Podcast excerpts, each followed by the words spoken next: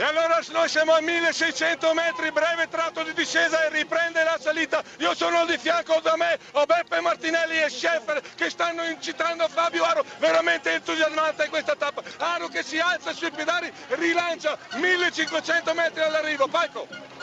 No, linea Brughini. La maglia rossa Alberto, d'accordo, d'accordo, D'accordo Massimo, la maglia rossa Alberto Contador continua a chiudere questo gruppetto, ricordiamo che ci sono anche Landa Meana e Cangerti, i due compagni di squadra di Fabio Aro, insieme a loro anche la maglia azzurra, leader di Gran Premio della Montagna Kreisbeck, poi ci sono due uomini della Sky, ci sono Konighe, Nieve, Ituralde, adesso si alza sui pedali Alberto Contador insieme a lui Cangert, Ghirotto. Ultimo chilometro, fiamma rossa per Fabio Aro. Fabio Aro vai a vincere. Oggi se la guadagna. Ha sacrificato tanto, ha fatto tanta fatica in questo giro, ma a 900 metri dall'arrivo e lì se la sta godendo tutta. Siamo veramente emozionati ed emozionato è anche il suo direttore sportivo Martinelli. 800 metri dall'arrivo Antonello. 1700 metri invece per quanto riguarda la maglia rossa Alberto Contador. 150 metri più avanti c'è sempre Rigoberto Uran. Uran Contador che sembra controllare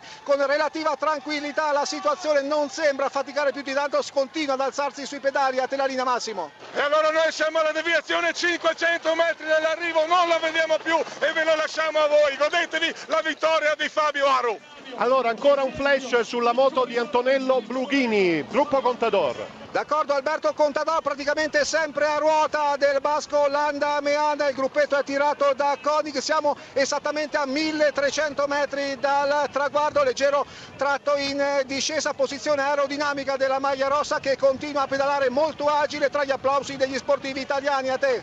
E allora Fabio Aru con il successo di Fabio Aru che va a vincere, esulta in maniera se vogliamo anche intensa, forse anche un tantino spropositata, un grido che sa di rivincita.